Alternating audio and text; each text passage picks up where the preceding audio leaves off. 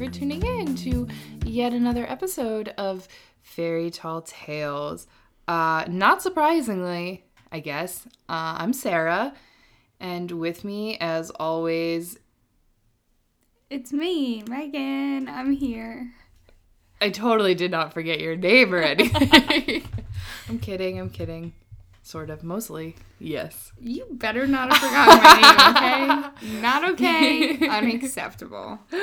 Um, so today we have some cool, quirky, weird, ah natural stories for you today, and we're you know we like to every once in a while push the boundaries of what we consider a fairy tale.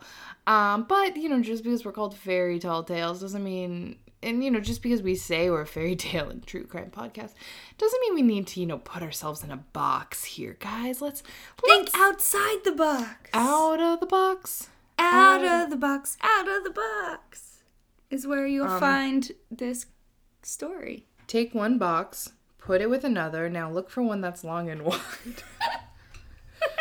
Fired. You're fired from the show. Why? Those are the words of the theme song. I know. I know. Whatever. So today we are covering something a little bit more along the. It's not along the lines of a myth. It is a myth. Uh, we're going. We're going to a journey to ancient Greece, and uh, we're doing a Greek myth.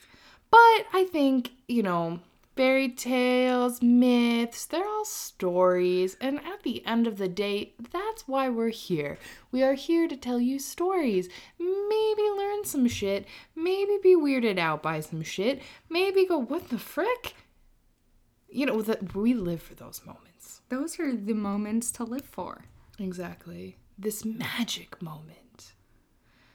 So, today we're going to be looking at the story of Daphne and Apollo. First, that's what we're doing first, guys, because This is our Greek myth. it's our Greek myth, and for once I actually introed it with its title. Congratulations. Thank you. I'm, did get, I'm getting better. It only took 11 episodes. I'm so proud of you. Thank you. I really hope I get a sticker for this one. You, I think you can get a sticker. Now, let's see if I can get a sticker for not interrupting you. we'll see how that goes. We'll see. Interruptions are fine. so, because we're pretending this is a fairy tale, once upon a time. I don't like that for this one. All right, once back in the fucking day. There of, you go. That's better. I like it. Of once back in the Grecian times. Where people wore the togas and they had the toga parties. Yes, they totally did. And the Senate, they all fucked each other. Anyway, once upon a time, Apollo fell in love. But for the god of music, truth, prophecy, healing, the sun and light, plague, poetry, and more, And more! It's like an infomercial. you can have all this and more. yes, She don't want it. they they're very um these Greek gods and goddesses, they're they're more than two in one. They're many in one. They Um, are. And for this many in one god, him falling in love was not a happy accident. It was an act of malice. dun dun dun. Who would do such a thing? Let's find out. One day, Apollo saw Eros, the Greek god of love. Cupid. If you're following the Roman gods, it's Cupid. Well, same idea though. Same idea, but This is Eros. this is Eros, Eros because Greek and whatnot. Right. um the you know the romans just stole all the greek gods and gave them different names but whatever we're not going to get into that um so one day apollo saw eros uh, playing with his bows and arrows How Wink, dare wink. he? Ooh, naughty. That's bad, Sarah. apollo had just come back from his recent victory over python so he was really feeling himself i just realized how inappropriate that was after I did not write it that way intentionally. Um, but it was probably this self confidence that made him act like a total asshat. Sounds like a total bro. He's a total. Uh, well, you know, he is the god of self confidence. I bet, along with With you know many other things. truth, music, plague, poetry, and Plague. more. I'm the god of plague Yeah. and poetry. no, no, no. You're the goddess of plaque. Spelled a little differently.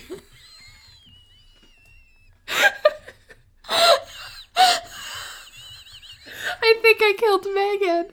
oh my god. Because I'm a dental hygienist. Get it? Oh man, that's my eyes are watering. Oh. I'm, Oh, I'm here can't. every Wednesday. oh man. Oh, all right. On with it. All right. So while Megan recovers, um, Apollo, being a total asshole, said to Eros, "What have you to do with warlike weapons, saucy boy? Saucy boy. Leave Naughty them, for, boy. leave them for hands worthy of them." Behold the conquest I have won by means of them over the vast serpent who stretched his poisonous body over acres of the plain. Be content with your torch, child. Is this a wrap? and kindle up your flames as you call them where you will, but presume not to meddle with my weapons. Encore. No. we don't sing on this podcast. Um, My bad. Eros, the son of Venus, was hella pissed off by Apollo's cocky behavior. and he had an idea. And he said unto him, Your arrows may strike all things else, Apollo, but mine shall strike you. it's going down. Hashtag no homo. So he stood on top of a rock of Parnassus and drew two different arrows from his quiver. One tipped in gold, Ooh. the other in lead. Nobody really knew at this time how bad lead was for the human body. Yeah, this was, you know. The gold arrow was to excite love, the other to repel it. Dun dun dun, bug off. All natural bug spray Ooh. brought to you by Modern Natural Living. Oh, thank you. Um, with uh with the leaden shaft, Leaden shaft. he struck the nymph Daphne, the daughter of the river god Peneus. Okay, I'm having a lot of terrible mental imagery right now going on. Dude, it's the Greeks. It's just it's a lot of fucking and al- I mean- allusions to fucking and everybody was naked under their togas. Come on. Well, everyone's naked under their friggin' whatever people wear today. Don't look under my whatever people wear today. That's rude.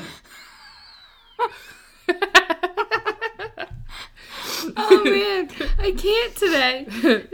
Literally cannot even. Well, don't Hashtag worry. white girl. White girl probs. Yeah. Um, so he struck Daphne with the leaden shaft, and he struck Apollo with the golden one through his heart. what did that do? well, Apollo was immediately struck with love for Daphne, but she abhorred the very thought of loving. She preferred woodland sports and hunting. Go her. Feminist. Hell yeah. While lovers sought her, she spurned them all, ranging the woods, never thinking about relationships. Bye, Felicia. Her father often said to her, Daughter, you owe me a son in law. You owe me grandchildren. um, she, hating the thought of marriage as though it were a crime, uh, with her beautiful face tinged all over with blushes, she threw her arms around her father's neck and said, Dearest father, grant me this favor that I may always remain unmarried like Artemis. He consented, but at the same time said, Your own face will forbid it. Dun dun dun! It's worth noting that if you don't know your Greek mythology, Artemis is Apollo's twin sister. so she wants to be like Artemis. Wow. But so when we say that Apollo falls in love with her, it's like more than just love. It's like, love, Obsession, love. like obsessive infatuation. Yes, he becomes totally obsessed with her. He saw her eyes as stars. He saw her lips and was not satisfied with only seeing them. Oh, how romantic. Mhm. He admired her hands and arms, naked to the shoulder underneath all her wearing things. and whatever was hidden from view, he imagined more beautiful still. So basically, he fantasized about her naked All the time. all the fucking time. And he- Naughty. yeah. And he followed her like all the time. He stalked her basically. Creep. Um and she fled and um you know, she just didn't want anything to do with him obviously because She was struck with the lead arrow that made her repulsed by love. well, she didn't want to be married I think before that too, but this but specifically she was repulsed by Apollo. So like, Yeah. you know, it's it's very cat and mousey, I guess. Um so Apollo said to her, Stay, uh, daughter of Peneus, which I keep reading as penis. I'm not a foe. Do not fly me as a lamb flies to the wolf or a dove the hawk. It is for love I pursue you. You make me miserable for fear you should fall and hurt yourself on these stones, and I should be the cause. Pray run slower, and I will follow slower. I am no clown, no rude peasant. Jupiter is my father, and I am the lord of Delphos and Tenedos, and know all things, present and future. I am the god of song and the lyre. Lyre? Lyre? Lyre? Oh, don't. It's a musical instrument thing. The arrows fly true to the mark, but alas, an arrow more fatal than mine has pierced my heart. I am the god of medicine and know the virtues of all healing plants. Alas, I suffer a malady that no balm can cure. Oh my goodness. Heartbreaking. Real heartbreaking. It is heartbreaking. but it still doesn't stop the fact that he's a creepazoid. To, Right. To be, Stalking her. yeah, basically. And obsessively fantasizing about her. Yes. Um, because it gets worse. So basically, Daphne keeps avoiding him, running away from him. He will not stop pursuing her. Creep. Um, but you know, and as she continued to flee from him, he was like charmed by that. Like it just, the more that she ran, the more he wanted to run after her and you know to get her essentially. Um, but then, and so like he has the help of Eros, you know, Cupid, the god of love. Um, on his side because obviously like Cupid is playing this whole taunting game so it's like make sure that Apollo gets close but stays Yeah. just far enough away um but eventually um eventually Daphne you know grows tired because um you know I don't think even though she's a goddess, I really don't think that she's can keep running and running and running like Forrest Gump. Like eventually you gotta stop when your beard gets too long and you're tripping over it or whatever. Um and so she's kind of like freaking out because, you know, she knows that if she stops and like Apollo keeps gaining on her, she's fucked, like literally and figuratively, Oh my lord. which is not what she wants. Run, Daphne, run. So totally freaked out and um, re- knowing that her strength is beginning to fail her, she calls upon her father, the river god. And she says, Help me, Peneus, open the earth to enclose me or change my form, which has brought me into this danger. So basically, Make me like, ugly. Make me something else. Make me something else that he's not going to want to pursue or be able to pursue because we all know that clearly that is the solution to all problems when people are obsessed with other people. It's the victim that needs to change, right? yes. What was she wearing? Oh, I don't know, maybe some bark. Let's see. Hmm. So, um, so just as she, you know, makes this, you know, she prays to her father essentially, Um, a stiffness seizes all of her limbs. Her bosom begins to be enclosed in a tender bark. Sounds like when I have a panic attack. You are a tree. Um, her hair suddenly turns into leaves. Her arms become branches. Her foot stuck fast into the ground as a root. Her face becomes a treetop, retaining nothing of its former self but its beauty. Apollo stood watching, amazed. Because he still loves her no matter what form course. she is. She's still Daphne to him. Exactly. My love. Um, so he touches her stem and he can feel. That sounded dirty. I didn't say he touched her bud. It's a little dirtier. Ew, Sarah. You brought it up. Uh, You brought it up. This is a sex podcast, apparently. no, it's not. My Uh. face is red. Almost as red as your hair. Um, so he embraced her branches and he lavishly kissed on the wood. Uh, the branches. Yeah, tree hug up of show. Yup. Uh, the, the branches shrank from his lips, and he said to her, Since you cannot be my wife, you shall assuredly be my tree. I will wear you for my crown. I will decorate you with my harp and my quiver. And when the great Roman conquerors lead up to the triumphal pomp to the Capitol, you shall be woven into wreaths for their bows. Brows. Brows. You shall be woven into wreaths for their brows. And as eternal youth is mine, you shall always be green, and your leaf know no decay. Wow. So the nymph, Daphne, the, the nymph formerly known as Daphne, has now changed into a laurel tree, bowing its head in grateful acknowledgement. Oh my gosh. And she still can't get away from him. And she still can't get away from him, even as a tree. Because he's a freaking creep. Cause he loves her. He's a tree hugger. He loves nature. Now he's the god of laurel trees. Doesn't he wear laurels now? Yeah, that's why he wears a crown now of laurels to honor. To honor Her. his love, his one true love. He's got wood for that wood. Whoa. I know somebody else who might have some wood for some wood. Uh, true that. But um, Megan, I had a question for you. Oh, do I want to know what the question is? Yes. Okay, ask away. If you were gonna be a tree, what kind of tree would you be? I would want to be a.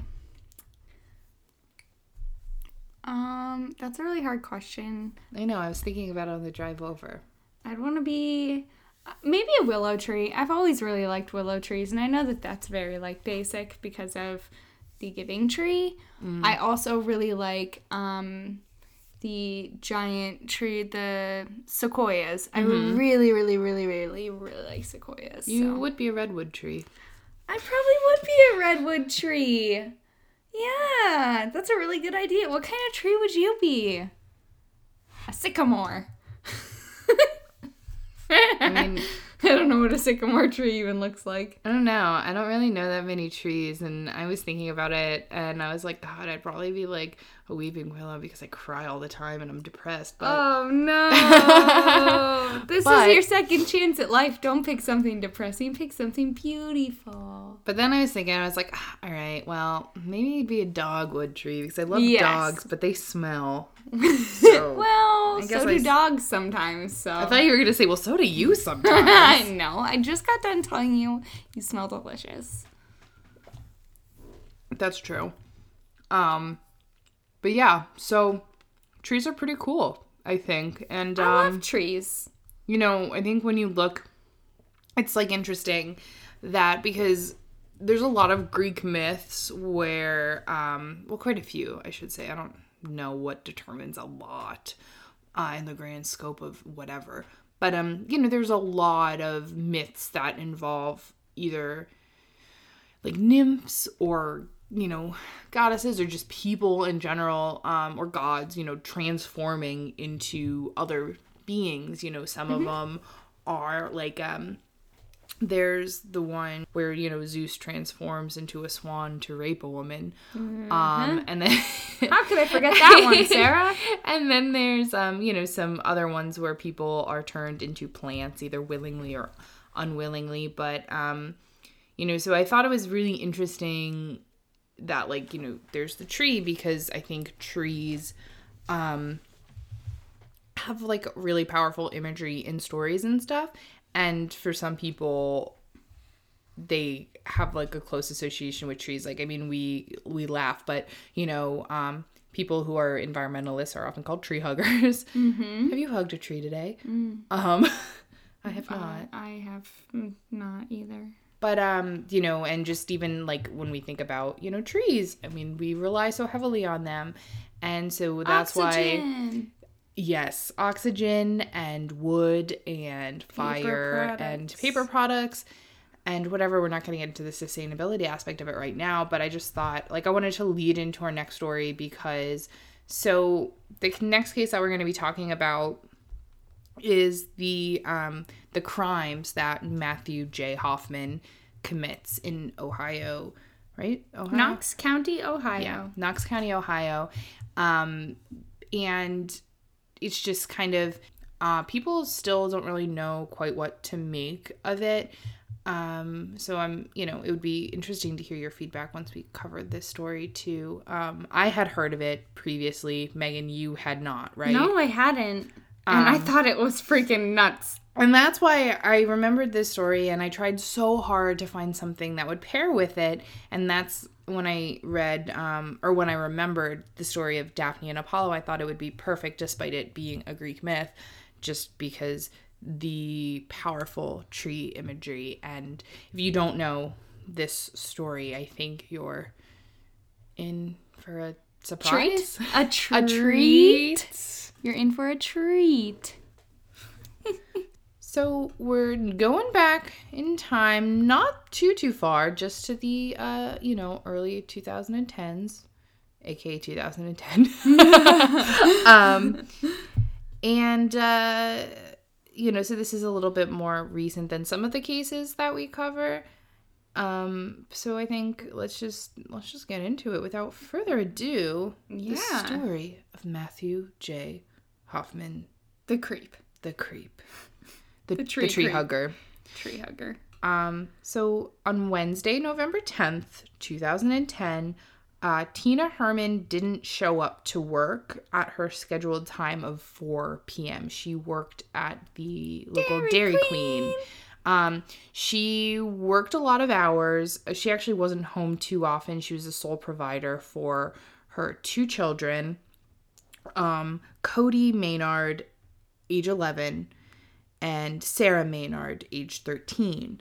Um, and so this wasn't really a usual occurrence for Tina. Like I said, she worked a lot. She was she seemed like she was a very punctual person. Like she wouldn't just blow off shit like No, her she shift. was reliable. Um but you know, still things happen and so you know her coworkers thought any number of like simple, easily explainable possibilities, you know, sometimes people confuse their work schedules. Um they oversleep or have car troubles or, you know, anything. Uh your phone's dead. Um especially, you know, nobody really thought anything of it because both of her kids had been at school that day.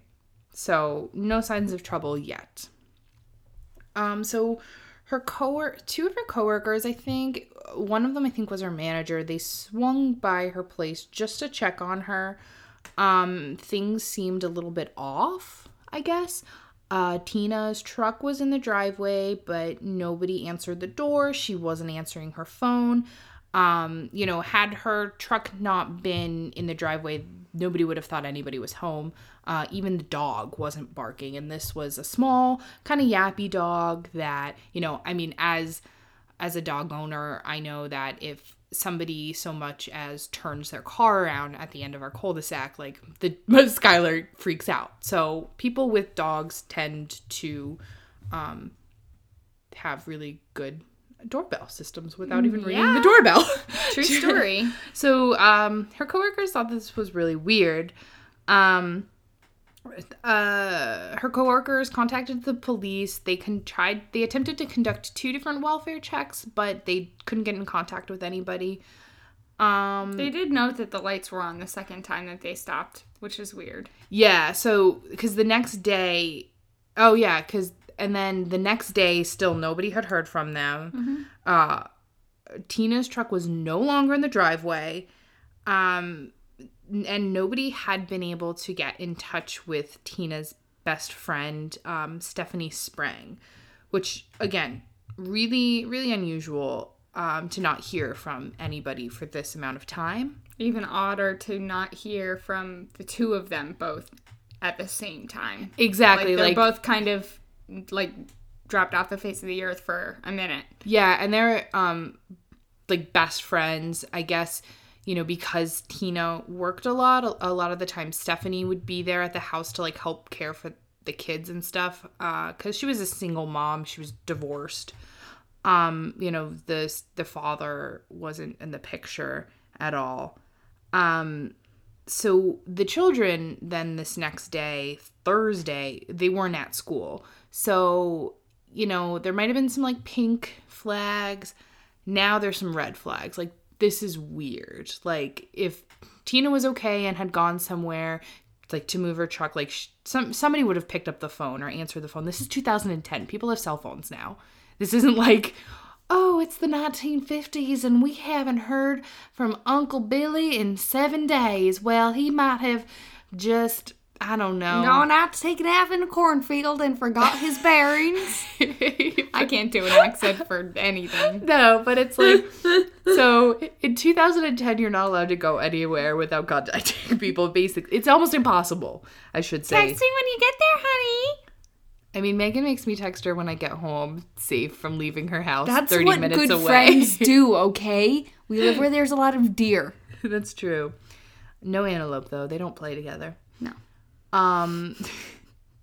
so, her coworkers, her manager, returned to the house, and she actually gained entry to the house. There was a a, do- a, a window that wasn't locked, so she kind of took that the screen out or whatever, climbed climbed into your windows, and um. She and uh, what she saw was um, a really disturbing scene, um, one which promptly called for police involvement. You mean there was like blood? Lots and lots of blood. Oh my gosh. There were bloodstains and signs of violence throughout the, the home. Um, there was blood in various rooms, on the stairs, the walls, in the basement, in the garage. Oh my lord. There were bloody drag marks leading from the one bedroom to the bathroom, which was also streaked in blood. Ooh. Hmm. Can't wait to hear why that room is streaked in blood. Mm, yeah, fun stuff.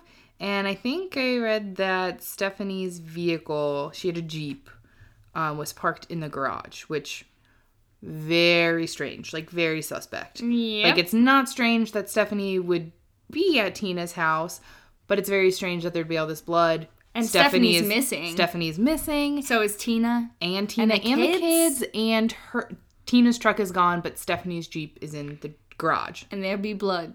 Lots of it. There will be blood. Scary. It's a movie. I know. I don't think I ever saw all of it. I don't think I saw any of it, and I probably don't wanna. Um so while the police, you know, at this point didn't know exactly what had happened, um, I think they have a good idea. Well, I was just gonna say, well, something's very apparent. Um, they knew four people had left the home and that they had not done so willingly, because just the sheer amount of blood that they found in the house was not a good sign. The dog was also missing, also, by the way. That's not shady at all. No, so dun dun dun. Um, the next day, police discovered Tina's truck, which was actually parked uh, at nearby Kenyon College.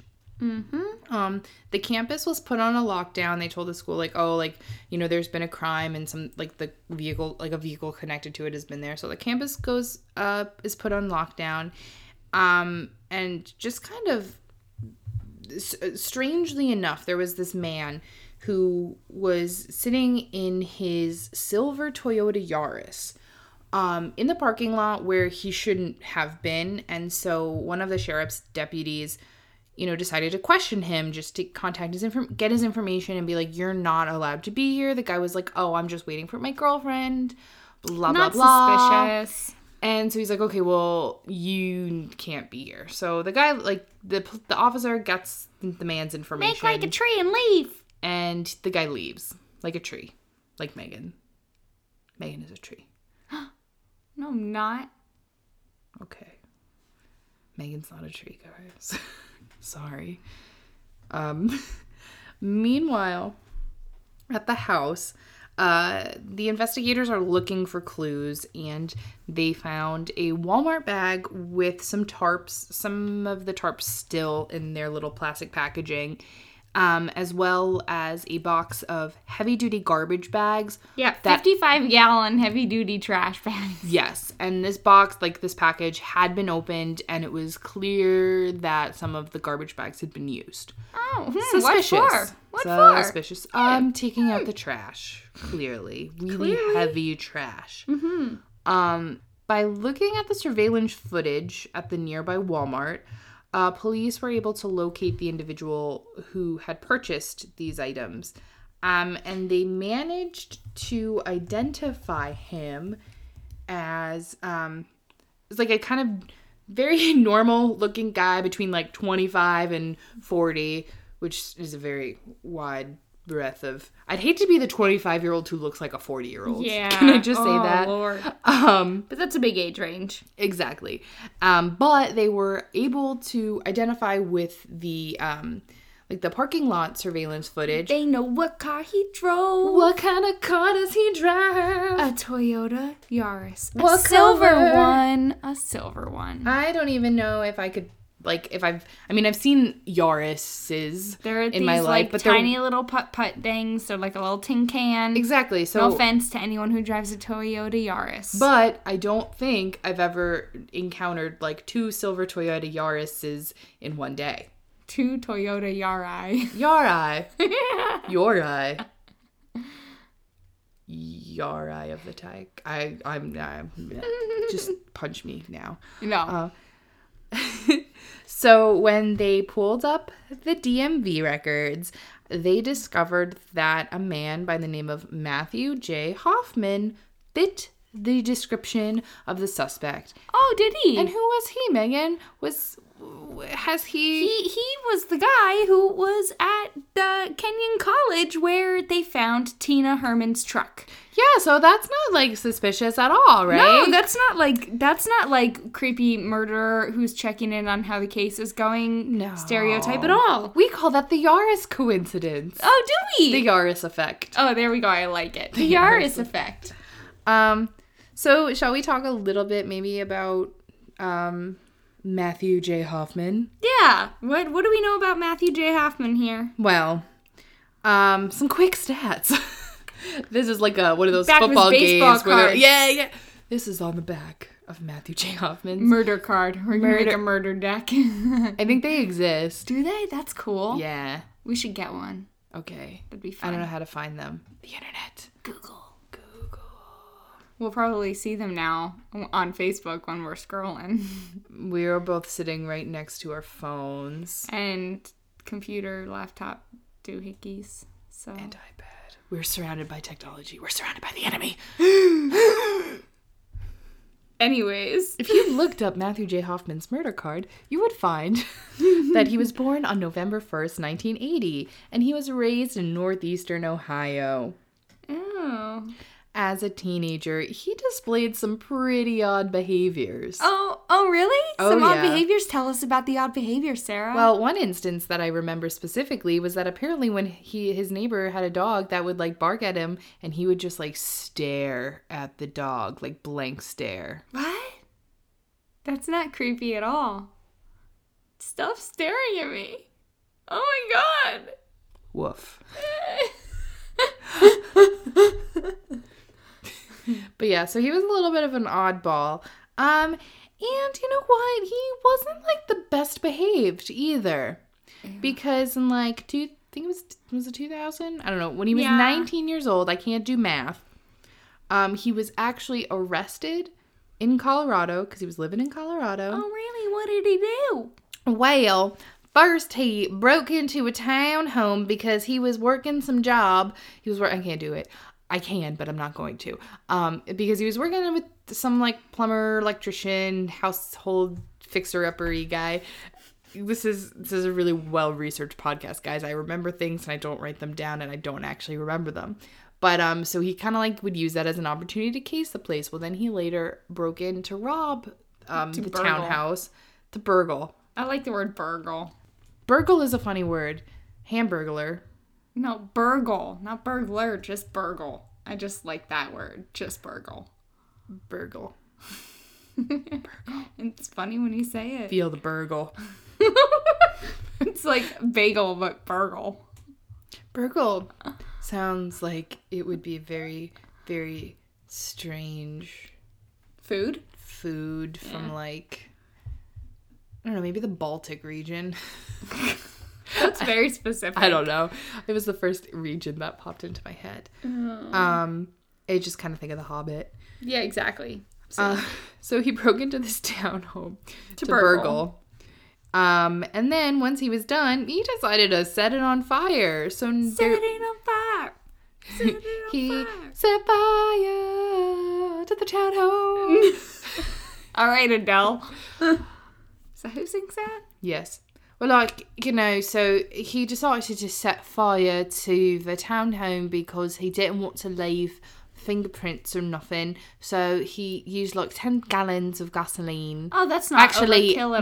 no no if i'm talking british accent it's actually 10 gallons of petrol i don't actually know the conversion of gallons to liters otherwise i'd say it that way because i feel like that's how they do it but you called me adele so now i need to talk in a british accent i'm not going to do it anymore for the rest of this episode that's actually might be a lie but so he um ended up getting caught because so here's what? Right from one accent to another.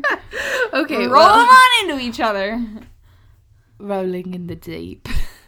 Um, so You could have had it all. Adele, this episode is dedicated to you. I love you. Anyway, so I guess it's worth noting that because it was a townhome, it was like an eight-unit building. So when he set fire to the one townhome, all of them caught on fire because that's what happens for townhomes when you share walls. Do you, did he at least like wait until everybody was out of the houses since Well- he was just there to burgle? I mean, nobody. Thankfully, nobody was at home. Like nobody got hurt. There but it- were people home. There were 16 people in the building Oh, when he set fire to it, but they all got out. Yeah, Nobody that's- died. That's what I should have said that. Um yeah, nobody was like nobody died in the fire. Um But he had no regard for the people who were. no, of course not. so.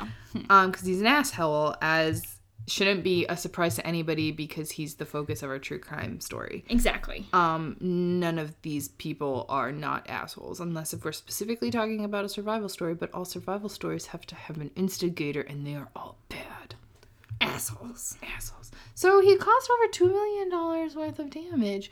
Uh, he fled back to Ohio, but he agreed to go back to Colorado. Um, when the police contacted him, they wanted to question him about some stolen welcome signs because they Welcome welcome to Murderland. to Murderland. And uh, because they found the welcome signs that had been stolen in the hotel slash motel slash holiday. No, I'm kidding.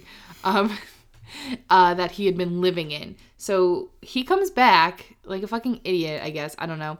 Comes back and then confesses to the fire, which I don't know if they would have tied that to him had he not confessed. So I don't know if he Guilty conscience. so he he could have either had a guilty conscience, he could have wanted the credit for it, or I don't know, just I don't know. Or maybe he's just psycho. But so he confessed to the fire because he's a little bit crazy, which I think we can all agree to later. Um, and he was given an eight-year sentence. He served six of those. Let off for good behavior. Um, he moved back to Ohio, like took some jobs, um, including he like did like um he would, was a truck driver for a little bit. He did some. He was a tree trimmer for a little bit A tree surgeon. a tree surgeon.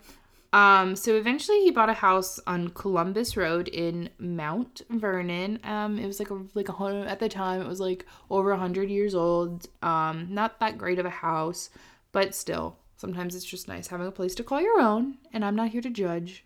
I don't have a home. Well, I have a home. I don't have a house. Um, She's homeless. Please send money. Sarah Sarah lives on the streets. This podcast is is her only hope. Obi Wan, you're my only hope. um, and his neighbors found him a bit strange. oh, what what number of things was he doing that made them think that he was strange? All kinds of strange things. Well, you know, he liked to climb trees, which I guess in and of itself isn't altogether too strange. I've never been a tree climber myself. I'm afraid of heights. But um he would climb like his trees, he'd climb his neighbor's trees, he'd climb trees that were not near him at all, and he'd Just and then he just climbed back down, right? Like just up and down and um, done. no. it wasn't exactly like a, an It exercise wasn't regimen. like sport climbing. No. He would, you know, take a hammock in some case instances and he'd sit in there and he'd watch people. He would just watch them. What? Like tree climb. Oh, It's I'm like just staring bird. at the dogs again. I'm just bird watching through your windows. That's not creepy at all. I was gonna make a joke about how you know there's like birds called something tit. No. Yeah, and, like blue-footed boobies. Oh, blue-footed boobies. Well, I, I, mean, those, two yeah. different kinds of birds, but there's some kind of bird called a tit, and Oh. I was gonna make a really inappropriate joke about bird watching through your window. Um, Wanting to see the blue-footed boobies. yes. uh, so he would collect leaves, and he would also collect squirrels. For eating, because he didn't like the grocery store. Yeah, so he would Squirrel hunt soup? and catch and skin and eat squirrels. And red popsicles. Yes, as well later. That was just his diet. Just Yeah. squirrels and red popsicles. Hmm. Not that weird keto? Yeah, it might be. I don't know. Um, I guess not the fruit and the sugar and the popsicles. I don't know much about Sugar keto. free. But then they use like artificial shit. Yeah, some people don't care. I won't eat that. I just think it tastes funny. Yeah, it does. Um, so yeah, and as I mentioned earlier, he had like a few different jobs. Um, in the fall of 2010, he got a part-time job as a tree trimmer, aka tree surgeon, aka cutter guy, AKA tree lover. tree lover. Um, however, he was fired from the position not too long working it. Um, he kind of like overstated his qualifications on his resume, which is a big no-no for anybody looking for a job. Um, and he made the supervisor uncomfortable. Oh, really? Yeah. How could this very normal man who eats squirrels make anybody feel uncomfortable? I have no idea. He likes the trees. He does not like people, I guess. Um, I can I can understand that, but I'm not psycho like this dude. debatable. No, I'm kidding. Hey now. You're an all-star. Get your game on. Go Go play. All that glitters is gold.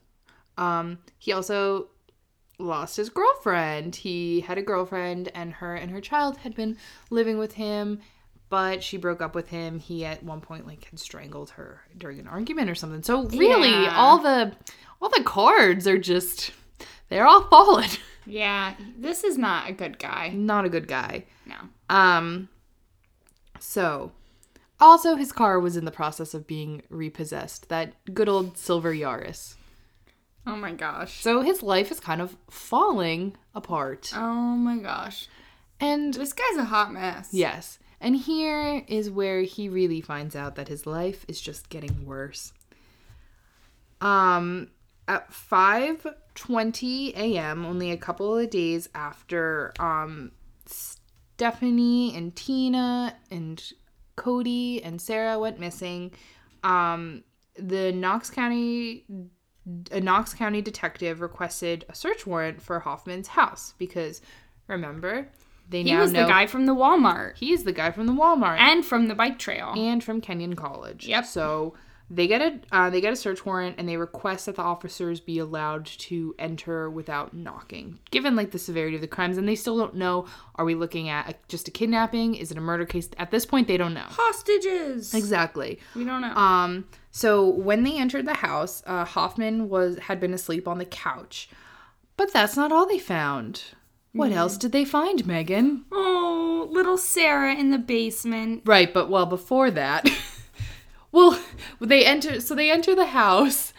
Leaves Oh yeah. everywhere. Duh. I mean, I okay. So we were leaving. I Sorry. I was not forget. I was not thinking about this because I just like okay when you read the story and you hear this detail that this friggin' wackadoo he collected freaking leaves and lined the floors and the walls of his home with just leaves. Yep. Loose leaves on the floor, bagged leaves on this like on the walls through the bathroom everywhere. This guy was he like wanted to be a tree man. Like he wanted to live inside a tree and I forgot this fact because he's also a psycho. So Yeah. So when they enter into the home, they they see him, but then like they turn the lights on, and there's just like like two feet of leaves in the living room, and then in the center there's like a three foot pile of leaves with a tarp over it. Um, which is crazy. So they they find that. Then they they do eventually find Sarah once they start searching the house. She's in. She was being kept in the basement, but there was a piece of furniture or something blocking like kind of hiding the basement door so they so they move that yeah they so they go downstairs and then it's an unfinished basement it's not a very nice space it's a very old house and they find this like hole or something in the wall like part of it had been cut up into to make this room and it was very dark closed space. Again floor completely covered in leaves. Like enough that you could jump in these leaves and land on your knees and not land on the ground. exactly. Like huge think huge leaf piles guys. Lots of fun For your not dog in in this instance Yeah, not in this instance. So they find uh, Sarah Maynard um, on a makeshift bed of leaves. So giant leaf pile covered with um, blankets and um, Like a nest. like a nest, basically. Um, her tree. her hands and feet were bound with tape and rope. Uh, she was gagged, and she was wearing some kind of makeshift diaper of a plastic bag with two legs holes cut out. Mm-hmm. Um, and then this kind of like broke my heart. Um, when the officer asked her if she was okay, she responded that she was okay, but that she was late for school. And she also said that she believed the suspect had killed her dog. Oh, Which is just, like, dog. heartbreaking. Oh. Um, so while there was a lot of like really weird shit in the house, including squirrels and red popsicles in the freezer and plastic bags full of leaves lining the walls in the bathroom, uh, there were absolutely no signs of Tina, Stephanie, or Cody. Where'd they go? Well, we'll find out, but it takes a while to find out. Yeah. Uh, the suspense will kill you. Um, and so for four days, Sarah had stayed in that basement, she said, without food or anything. Um, so here are the details um, accounted for by like Sarah, what she told like the officers when they um, found her. So she said that her and her brother were attacked in their home on Wednesday uh, after they came home from school. Uh, when they saw Hoffman, she um, ran to her bedroom and he chased after her. Uh, he grabbed her and he took her down into the basement where he then tied her up. Um, then he left her on the kitchen floor for a while before he moved her into Stephanie's Jeep um, and covered her with blankets. Uh, then he moved her to another car, and that's when he took her to his house. Um, once there, she spent much, or she pretty much spent the whole time um, tied up, and she was locked in a bathroom, in a closet, and in the basement. He assaulted her and wouldn't tell her what happened to her family, but she says that she knew that they were dead. I think there's, I think in that instance, I mean, it's kind of probably instinctual. Like you kind of you kind of have to know, especially since there are no signs of them. Um, and he won't be straight with her about what happened. I think that's and I couldn't even imagine like one being in this situation and then being in this situation pretty much knowing or at least assuming that You're your the sole family survivor. is gone. dead. Yeah. Especially like your younger brother, I couldn't imagine. That's crazy. Um, so Hoffman was taken into police custody, and the police continued to search for the other three victims as well as the dog. Um, but they had nothing to go on. There was no evidence pointing them in any direction. Um, and as though as, as if Hoffman's behavior hadn't been out enough throughout this entire ordeal, he behaves very strangely um, once in police custody. He just doesn't talk to anybody. No, they Like, not interrogate him for hours and he like says nothing. Um, for the longest time, the most he does is he makes these weird gestures, like he pounds his um, like his chest with um his bald fist mm-hmm. and so eventually like the the officers the detectives are kind of like trying to decode his message and it's like Heartbreak heartbro- or yeah something. I don't know. so basically, he's upset. His, he's heartbroken over the fact that he's gotten caught, essentially, which is whatever. Um, so eventually, after a lot of you know interrogation and stuff, he eventually does start to talk, but he claims he has no idea what happened. He says he woke up to find Sarah tied up in his house. Mm-hmm. sure. Yeah, and then he knew he must have done something wrong, but he doesn't know what. Uh, and because he doesn't know what happened, I mean, he clearly doesn't know what where the other bodies are No. because he doesn't no. know He wasn't involved at all. exactly.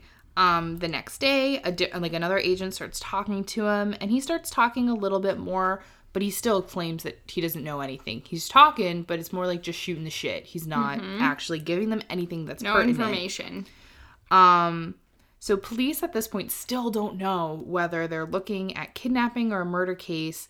Um, although at this point they're obviously they have their suspicions that it's that they're murdered because they haven't found any signs of human life. Right. Um, and they still just can't get the information out of Hoffman. He says that he didn't want to hurt anybody and that he feels empty.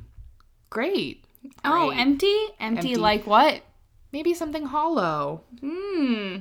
Um, it's a clue. On Tuesday, November 16th, uh, Hoffman tells one of the agents that he had a dream at a food processing plant where he opened up garbage bags full of body parts. Really? Um, and he was sick to his stomach. Oh. And then it all came back to him. he remembered what he had done, but he wanted to reveal his information in a very specific way. He wanted it to only be revealed after his death. Um, so basically, his plan was to write down his confession, what he did, give it to a lawyer or something who would only be able to reveal it after he died, and he wanted to control his death. Basically, he tried to make a deal with one of the detectives by saying, You're gonna let me escape, and then you're gonna shoot me as I'm trying to escape because I want to die. oh. So because you did all these bad things, you get to pick how you go down so that it doesn't defame mm-hmm. you. Yes. Hmm. He basically he can't live with what he's done and he wants to die. They actually did the first night put him on suicide watch. Yeah, because he was um, threatening to kill himself. Yeah, he was making some like weird behavior. Oh, weird behaviors, huh? Huh. Hmm, That's not new. Surprising. Um so obviously the police would not agree to this deal and they just continued to try to get him to reveal the location of the bodies. Um then Hoffman, being a total asshat, says, "Oh, I was only lying about remembering. I just said that so you would kill me, but no, I actually don't know where they are and I still don't know what happened." Yeah. What? He's freaking nuts. Because he's freaking a douche. Yeah. I said that very strangely. A douche. Douche. He's a douche. Um, then Uh, on Thursday, November 18th, the Knox County Prosecutor's Office finally managed to make a deal with Hoffman's lawyers. Yeah, you don't get what you want. You Um, yeah. get the opposite of what you want, which is we're going to take the death penalty away. Yeah, I thought that that was very interesting because so Ohio is a death penalty state, and obviously this crime, as you will find out more details in a little bit, is super heinous.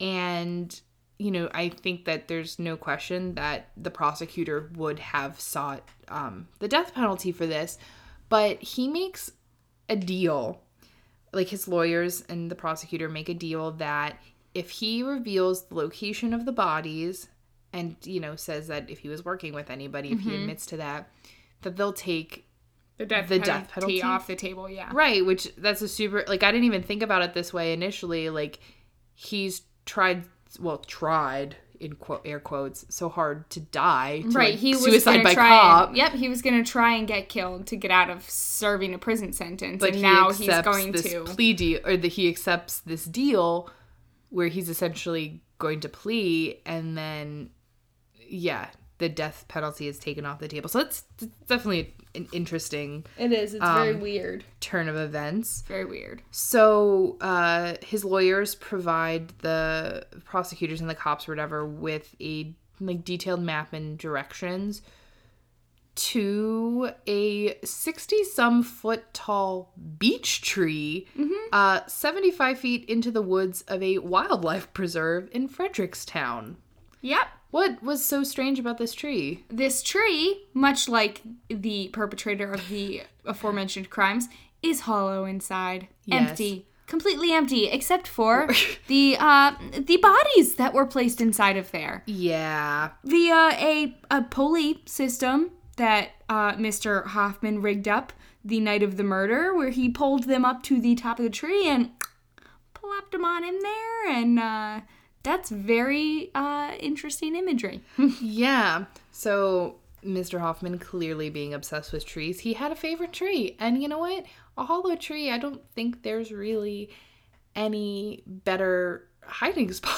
There isn't. Literally, nobody would know about this if he didn't confess to it. If he did not tell them, nobody would have ever No, found this. Exactly. Like because the last like when you're looking for a body, you're looking for maybe a burial site. You're looking for me in maybe trash cans. The only so- and- the only reason somebody's gonna tap that tree is if they're looking for syrup and they don't know what they're looking for. Like Exactly, but like I don't even think like I don't even know if you can tell like from the outside of the tree No, that it's hollow. Like probably You not. probably wouldn't know unless if you were climbing trees and spending a lot of time inside of trees. yeah, Um so the agents arrive at the tree um at like 1:50 p.m. um and then they notice all the trash bags inside of it. Uh so they had to cut a hole into the tree yep. They cut like a door into the tree. yeah, in order to get all the garbage bags That out. is this is like something out of a movie, man. This should be a movie because this is freaking horrifying. It's disgusting. yeah.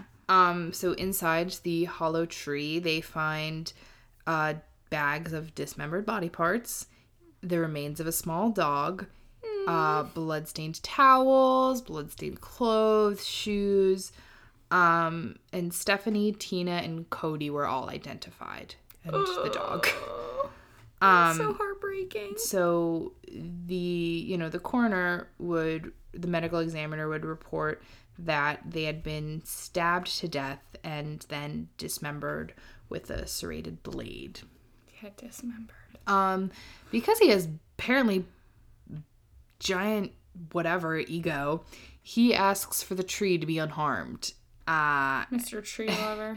and then they show him pictures of the tree like oh yeah look no it's it's still standing but they cut it down days later because they don't want it to It would be, be like a some- site, like a memorial. People would turn it into something like they would want to visit. you know? exactly and less of a memorial more like a like an attraction Yeah. You know what i mean? Exactly.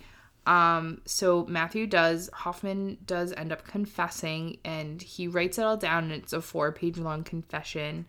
Um and uh, in his confession letter he states that he had slept outside of the house um, like the night before and he waited until a woman in a pickup truck left. He then entered the house and walked around for like at least an hour Uh, he said it was very thrilling. Like there's some thrill about being inside another person's house. Um, and then he claims that Tina surprised him and that he had no way to escape. Like there was nowhere he could go. So he had a knife on him just in case he needed to, you know, be threatening. Um, but then he hit her a couple of times in the head with um like a makeshift oh shit, I forgot what it's called. Blackjack. Blackjack, which is like some kind of makeshift it's like a heavy It's like a leather bludgeoning thing. Yeah, but it was like I think it was a makeshift one where it's like you put maybe something like really heavy in a back, like to sling it over. I don't know. I don't know weapons. I tend to stay away from that kind of knowledge. um, and so he kept hitting her, but it wasn't knocking her out like he intended. No, it was just it was just fatally wounding. exactly. And so she was making a lot of noises. And As then anybody would be. Stephanie walks in. Um, and so he has to so he panics and he has to deal with both of them. And so he stabs both of them With this jungle knife. with his jungle knife. Um, and then he kills the dog because the dog would not stop barking. And then he makes sure they're dead by stabbing them a couple more times. And then he dismembers them. Yes, in The the bathtub. bathtub. Yeah. And then he um, processes them. oh yeah, He- that's ca- what he calls, he it, calls process. it processing, which is a Like their meat word. or something. Ugh. Um, and then he, you know, suppose yeah, so he supposedly like walked around the house in a total state of shock. Yeah, bud, okay. Yeah, sure. Um, for like, and he was wandering for like a while. Um, and then so he was like, yeah, I'm gonna process the bodies and then I'm gonna burn the house down because that's his mo. Let's burn this shit to the ground. Um, but then the children came home, uh, and he stabbed Cody and then chased after the girl to make sure that she didn't call 911 uh, he found her in her bedroom and he you know she didn't call the police or Why anything Why didn't you call 911, Sarah? I probably didn't have enough time maybe she didn't have a cell phone Probably know. not. 13 years old in 2010 there's still a possibility she didn't Probably not. the house phone was probably in the kitchen True story. Um, so then he said that he didn't want to kill her. Like he told her he wasn't gonna kill her, and she's like, "Did you kill my brother?" And he's like, "No, I didn't." So he just he ties her up. Liar? Mm-hmm. And then he processed Cody in the bathroom as well. Um, he loaded up Stephanie's Jeep with the bodies and Sarah, and he took her to the house and dropped her off. And then, um, so this is where you get two different versions of the story because Hoffman makes it seem like he's very caring and that he took care of Sarah. He says that he let her shower. He says that he cooked her hamburgers for dinner the one night and that, you know, he was always doing her laundry because she just kept wetting herself. In her Um, adult diaper instead well, that's- of going to the bathroom. Well, he went, yeah, so that's, he said he put the diaper on her like the last, at like not that long before the police came because she kept wetting the bed and he didn't want to keep washing the sheets. It's like, I did, because he, like when he outlines, like outlines everything, he's basically doing laundry three times a day. And I'm like, yeah, you're not doing laundry three times a day, asshole. Um, he says, oh, they watched Iron Man and Iron Man 2. Sure. Um, and then he didn't sleep at all for fear of her leaving, and that's why he locked her in the closet because the closet had a lock on the outside. And at least he knew that she couldn't escape. Um, then one night, oh, he says he didn't want to keep her tied up, and he let her free sometimes. And he'd let her free more and more. He planned he'd he would continue to let her free more and more. Oh, and he he was gonna let her free by Christmas. Don't worry. Yeah, that's he said that his hope was that eventually she'd have so much freedom that she would just run away, and then he would run away and like escape and disappear, whatever. Like, okay, yeah, bullshit. Um, at one point he had a fire outside and he burned um his shoes and his clothes and stuff like that. Hmm, that's not suspicious at all. Yeah, not suspicious at all. Um, it's just like it's just very like Sarah contradicts everything he, he says, and I think you know, reading even like what the police said, it's like in the condition that she was in, like she was so bound, like her hands were literally like, um, like she couldn't make a fish. she couldn't claw, like she had no use of her hands. Like she's She like not flaps fucking for hands. yeah, like little flippers. So it's like she's not eating hamburgers. She's not playing game video games with you, like you say. Um, yeah, it's yeah. He's like, I let her play Wii. We played Wii. with her flippers. You did not. Doubt it. Um, he's like, I wouldn't have hurt her. I could not. I would never have hurt her. It's like bullshit. Um, and then he says that he didn't go into the house to kill people. He just went there to rob. But I think when you look at the evidence, there's so many instances where He brought a knife with him. well, he brought a knife with him, and like he could have like even okay, hypothetically speaking, you only intend to rob a place. Okay, I could maybe buy the fact that you were surprised by Tina, but after you killed her or even like wounded her or whatever, and even with Stephanie, that's you leave. Yeah. You don't wait around for more people to show up and take them too, and or or like exactly the body in the and house. lucky lucky enough luckily enough though um and probably because you know tina's coworkers were really on the ball here like the police were on the ball too Yeah, they and, kept up with everything quickly. and they were at the house so soon so he couldn't go back like he He was gonna one burn it down. he went back to burn the house down but the police were already there Yep. And he at one point when he was at the place where they found her truck, that was his intention too, was to take her truck back so he could burn everything. Exactly.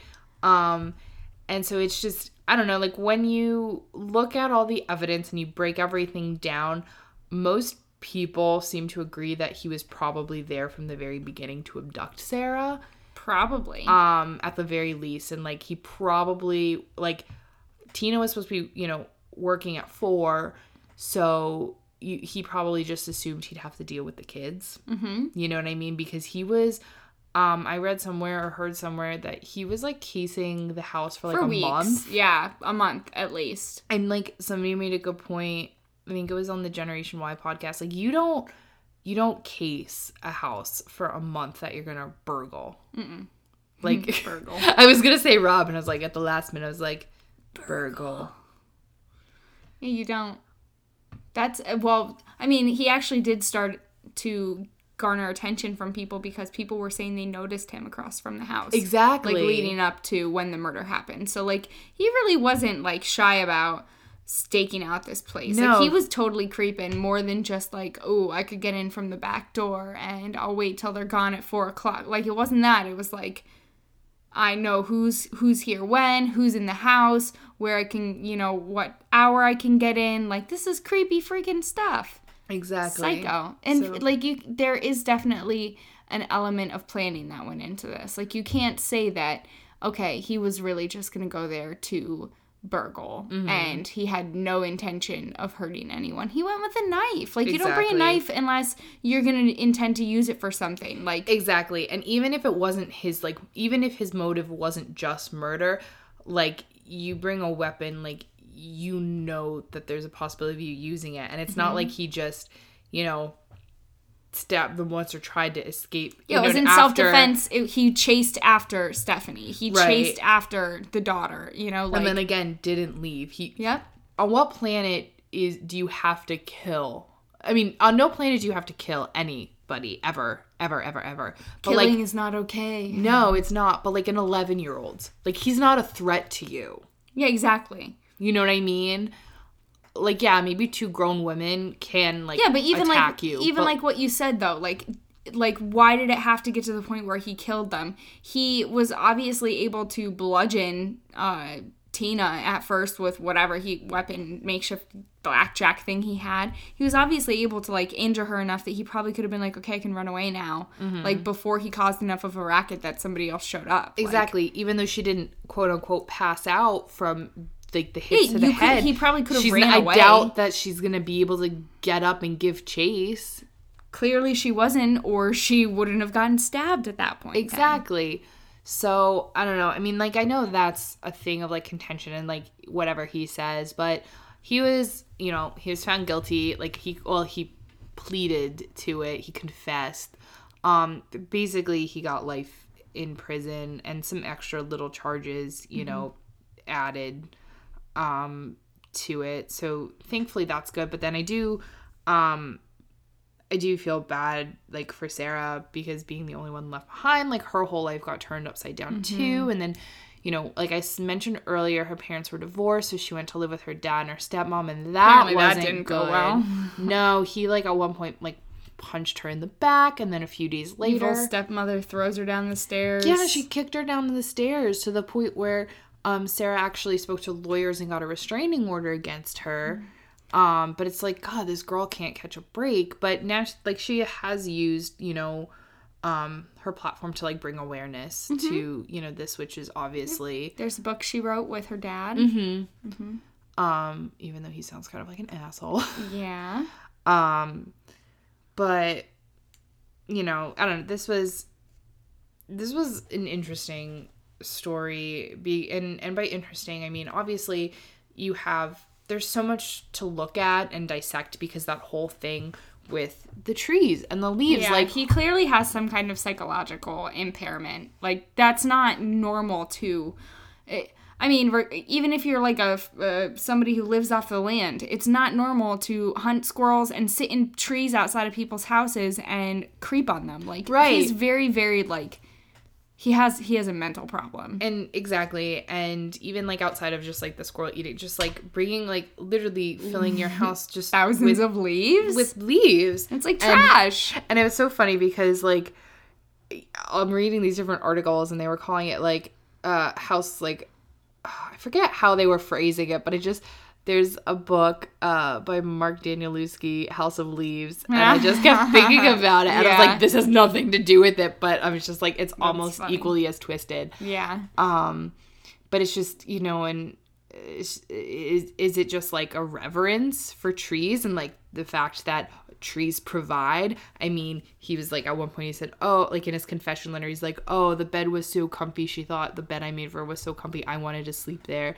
and so it's like he's using tr- like he's literally like is this the closest he can get to living inside a tree? Like is hiding the bodies inside a tree some kind of weird Symbolism to him like or and that's the thing it's like we don't know like we don't know if it was just um just like happenstance that oh hey i know a hollow tree this is a great place to hide a body or if there's um you know something else because then there's you know this story and i don't want i didn't want to get into it too much with this episode because i really would like to talk about it um further at another time but there's this whole um story thing about like oh uh who put bella in the witch elm?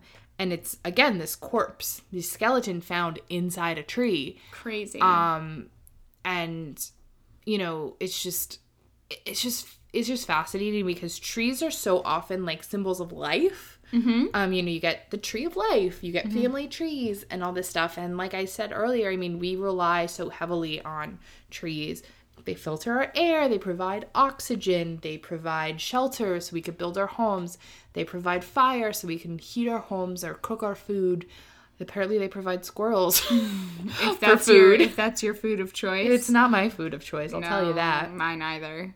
But um I don't know, so it's it's really interesting, I think, and I liked pairing these two stories together because um for Daphne, she's literally like a being inside of a tree, like she becomes a tree, she becomes encased in it. But for her, it's in one way as you think of it almost it's like oh that's the death of daphne the nymph but it's the start of this Daphne the tree, tree. Laurel. and you know what I mean? This laurel. So that's like, is that the creation of the laurel tree? You know what I mean? So Mm-hmm. it's like, you know, there's this creation, but then you have like this other story, which it's disturbing on many levels, I think. And then It's just very that, disturbing. That death within the tree, which normally a tree provides so much life because it provides a home for squirrels and birds and um, Mm-hmm. Maybe even fruit for things to eat. Exactly, and then even like you get a decaying tree that provides um food for different bugs. Yeah, different You know what I mean? microorganisms. Fallen trees that. are like great for the for the earth, you know, for the whatever. Yeah, the it's you know it, it's that it's that Ecosystem. ecosystem. So I don't know. It was just like it was just really fascinating. I think it's very interesting, very circle of life kind of. Ah, Yes, but in this way, very disturbingly so. yeah. Well, we picked a disturbing character to I mean, talk about. Pretty much all of them are. Uh, I've, you know, they're all pretty disturbing, I think. I think you're right. I'm learning to appreciate the creepy aspect of the fairy tales more and more because this is uh this is a new one for me. Exactly. And that's, I think, you know, people say, you know, truth is stranger than fiction, and uh, sometimes they're right. Yeah. because, you know, you, you think you read some of these fairy tales or myths in this case, and they're like, wow, that's really fucking weird. And then you read a story about real people doing really awful things, and you're like, That's even freaking messed up. Like, yeah. I wish that was fiction. Yeah. So, so glad though that you guys are joining us on this journey of the circle of life, this tree of life. I don't know. I'm done with the symbolism, guys. Uh, uh, we would love to hear what you thought about this episode. Uh, have you heard of Matthew J. Hoffman before? Are you familiar with Greek mythology? Have you ever found anybody inside of a tree? House. um, Please tell me you've not found anybody inside a tree. house. Tree. Tree house. I know. it's you have options here, people. Um, yeah, like where you can find us on social media. you can find us on Facebook, Instagram, and Twitter at Fairytale Tales. You can also find us on the web at fairytaletales.com. And if you want to send us an email directly, you can do so at fairytaletalespod at gmail.com. Don't forget to rate us five stars and subscribe. Tell us, well, yeah, you could tell us about your friends, but I mean, tell your friends about us. It's a two way street here, people. Yeah, Um, let's be friends with your friends. Yeah, we More want to friends be friends the with your merrier. We have very little friends. Just kidding, not really, but we love you We guys. like to always have more friends. We promise that we won't stuff you inside any trees.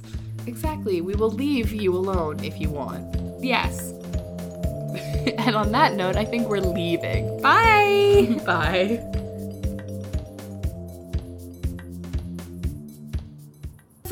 You're it's so much water. It's just freaking water Celery inside water. is literally water. It's the and veg- fiber, isn't and it? fiber. So it's fibrous. You might. You're. It's like you're basically. It's Metamucil. It's like an enema for your mouth. Ew. I think this podcast is an enema for your mouth. it does help me clean out my mouth. Is that what an enema for your mouth does? Oral cleansing. Hey, that's my job. The branch. so by looking at the surveillance sur- yeah, that they found in the um hot- motel or hotel room that he had been living Hotel, in. Motel, Holiday Inn. Sorry. this podcast is in no way, shape, or form sponsored by the Holiday Inn. we prefer Hilton. No, I'm kidding. I don't know. Are you ready to? Are you ready to rock? Are you ready Oh. to rumble? I'm ready. I'm ready. Let's tell some stories. what?